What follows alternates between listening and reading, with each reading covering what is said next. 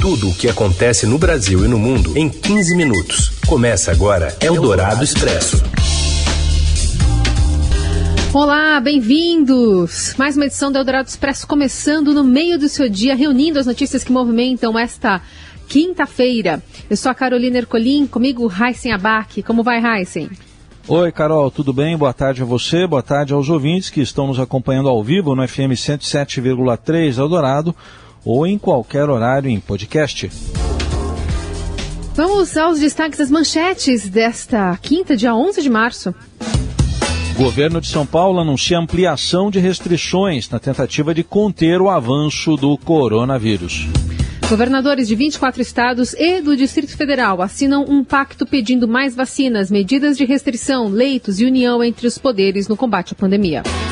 E ainda a longa novela da volta do auxílio emergencial e a gasolina puxando a alta da inflação. É o Dourado Expresso. Tudo o que acontece no Brasil e no mundo em 15 minutos. Pela primeira vez na segunda onda, a média móvel de mortes no Brasil ultrapassou a dos Estados Unidos, país com o maior número absoluto de casos e de óbitos. A marca assustadora é a de 2.349 pessoas vítimas da Covid em 24 horas, mais um recorde. O país, que já perdeu mais de 270 mil vidas para a doença, pena diante de hospitais em colapso e a vacinação a passos lentos. Apenas duas capitais, Macapá e Maceió, estão com ocupação de leitos de UTI abaixo de 80%. Em outras 16, a ocupação já passa de 90%, sendo Porto Alegre é, estando com 102%, né, pacientes com, com atendimento em espaços improvisados, pacientes graves. Por todo esse cenário, o governo de São Paulo anuncia a fase emergencial da quarentena, mais restritiva para conter o avanço da pandemia. Segundo o secretário de Saúde Jean Stein, 53 municípios do estado entraram em colapso e não têm mais leitos de UTI. 87% é a taxa de ocupação média hoje no estado. No dia 27 de fevereiro, eram 66% das vagas ocupadas com pacientes com Covid. Eram ainda, no fim do mês passado, 6.400 pacientes internados no sistema público. Hoje são 9.184.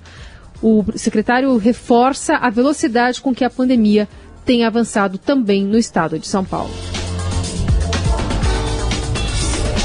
Governadores de 24 estados e do Distrito Federal assinaram o Pacto Nacional em Defesa da Vida e da Saúde. O texto pede a criação de um comitê gestor para o enfrentamento à Covid, com a participação dos três poderes da República e de todos os níveis da federação, com assessoria de uma comissão de especialistas. No documento, os governadores ressaltam a que a pactuação se tornou ainda mais emergencial em razão do agravamento da crise sanitária, contabilizando terríveis perdas de vidas humanas, além de danos econômicos e sociais.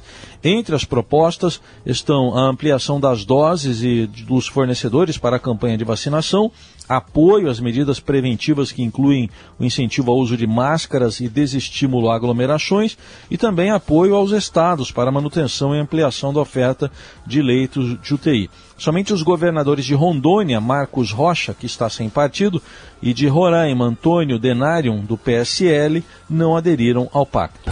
Eldorado Expresso.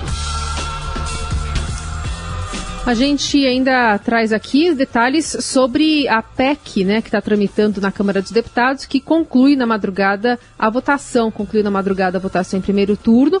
E essa PEC é a que permite a retomada do auxílio emergencial. O texto prevê mecanismos em caso de descumprimento do teto de gastos públicos, mas tem desidratado. Ontem a equipe econômica precisou abrir mão do gatilho que barraria promoções de servidores. Só que dependendo do tamanho dessas alterações no texto, a PEC poderá voltar ao Senado e atrasar o início do pagamento do auxílio.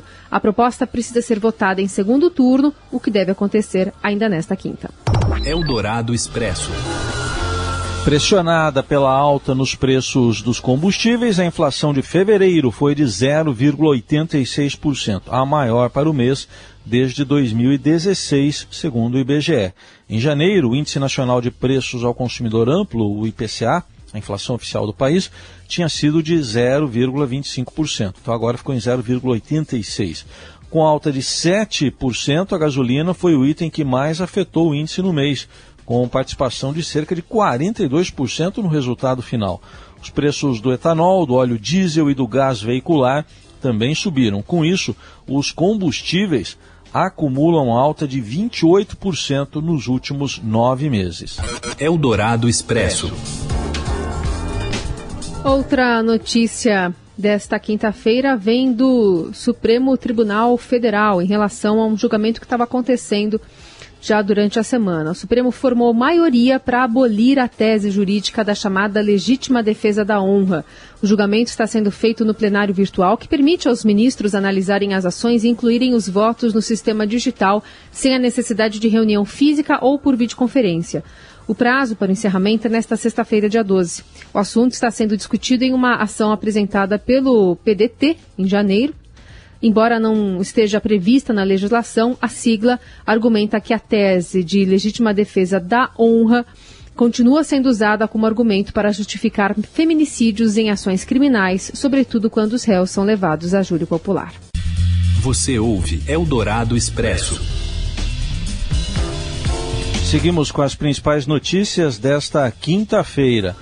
Informação importante também: prefeitos uh, estão tomando medidas em relação à Covid-19 em várias localidades, mas tem um caso de um prefeito do, do Maranhão que distorceu informações e divulgou em redes sociais trechos de uma entrevista, prefeito de São Pedro dos Crentes, São Pedro dos Crentes, no Maranhão, Laésio Bonfim, que ele diz que fez conexões insustentáveis entre a taxa de mortalidade da Covid no município e o uso de medicamentos ivermectina e azitromicina na prevenção e tratamento da doença.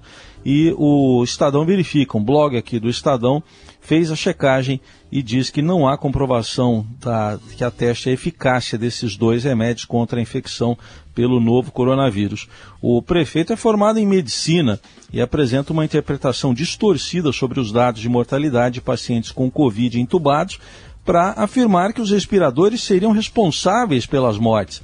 Médicos intensivistas consultados pelo Estadão Verifica, no entanto, indicam que o discurso do prefeito é descabido e ressaltam a importância desses equipamentos no atendimento a pessoas com casos graves da doença.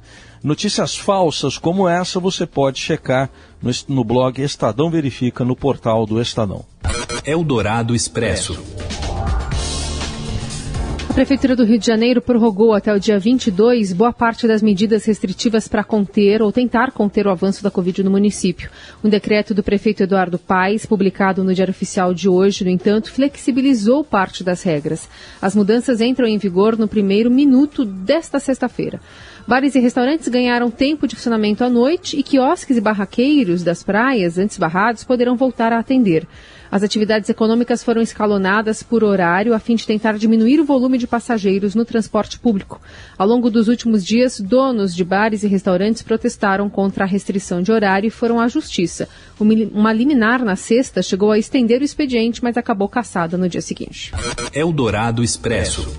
E com a alta das internações pela Covid-19, o Hospital Sírio-Libanês começa a recusar pacientes. O CEO do hospital, Paulo Chap-Chap, disse que a unidade cancelou cirurgias eletivas e que não consegue mais atender todos os pedidos de transferência de pacientes. O hospital tem recebido um número elevado de doentes infectados com a Covid-19. O diretor Paulo Chap-Chap defendeu medidas mais restritivas para conter o coronavírus. A mensagem do show do Hospital Sírio-Libanês de São Paulo foi transmitida em um evento restrito e compartilhada nas redes sociais. Ao Estadão, ele confirmou a declaração.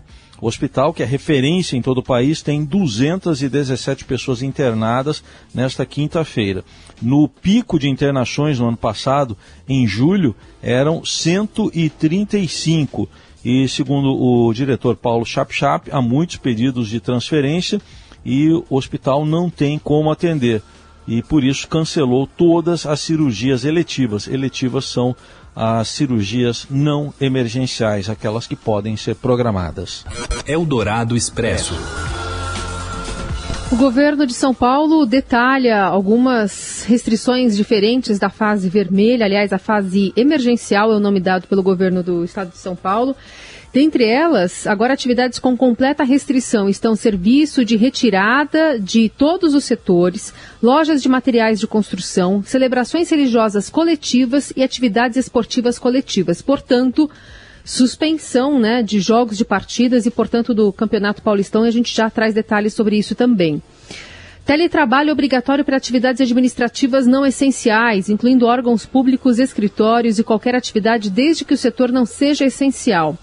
Também mudança, porque agora é não autorizada a entrega de alimentos e produtos ao cliente no estabelecimento comercial, permitida somente serviços de drive-thru entre 5 da manhã e 8 horas da noite e delivery 24 horas para restaurantes e outros estabelecimentos eh, comerciais.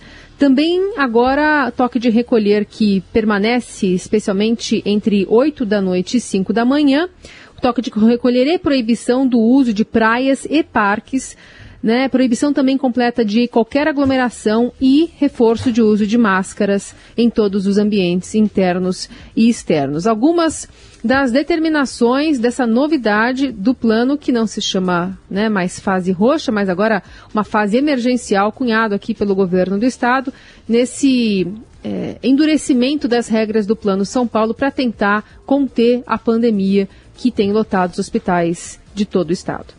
Eldorado Expresso.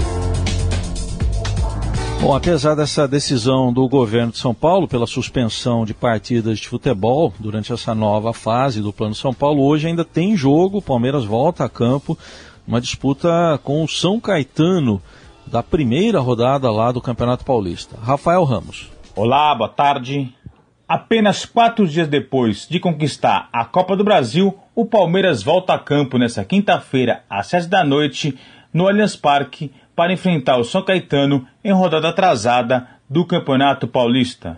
O torcedor, no entanto, deverá ver uma equipe totalmente desfigurada. Isso porque a diretoria deu folga para seus principais jogadores e até o técnico Abel Ferreira não deverá estar no Allianz Parque nesta quinta-feira.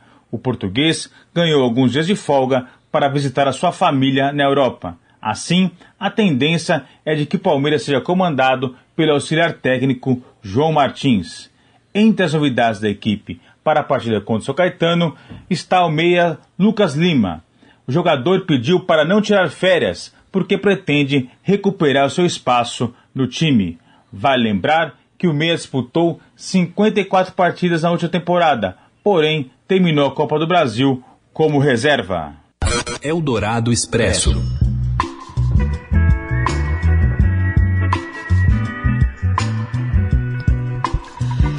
E a gente encerra falando um pouco sobre é, os presidentes, os ex-presidentes americanos, que tempos atrás buscavam refúgio em bucólicas propriedades rurais, jogavam golfe, escreviam memórias. Mas os Clinton e os Obama estão trilhando caminhos diferentes. Eles lançaram fundações, bibliotecas e museus também se tornaram grandes criadores de conteúdo nas redes sociais. Produzem filmes, podcasts, programas de televisão premiados.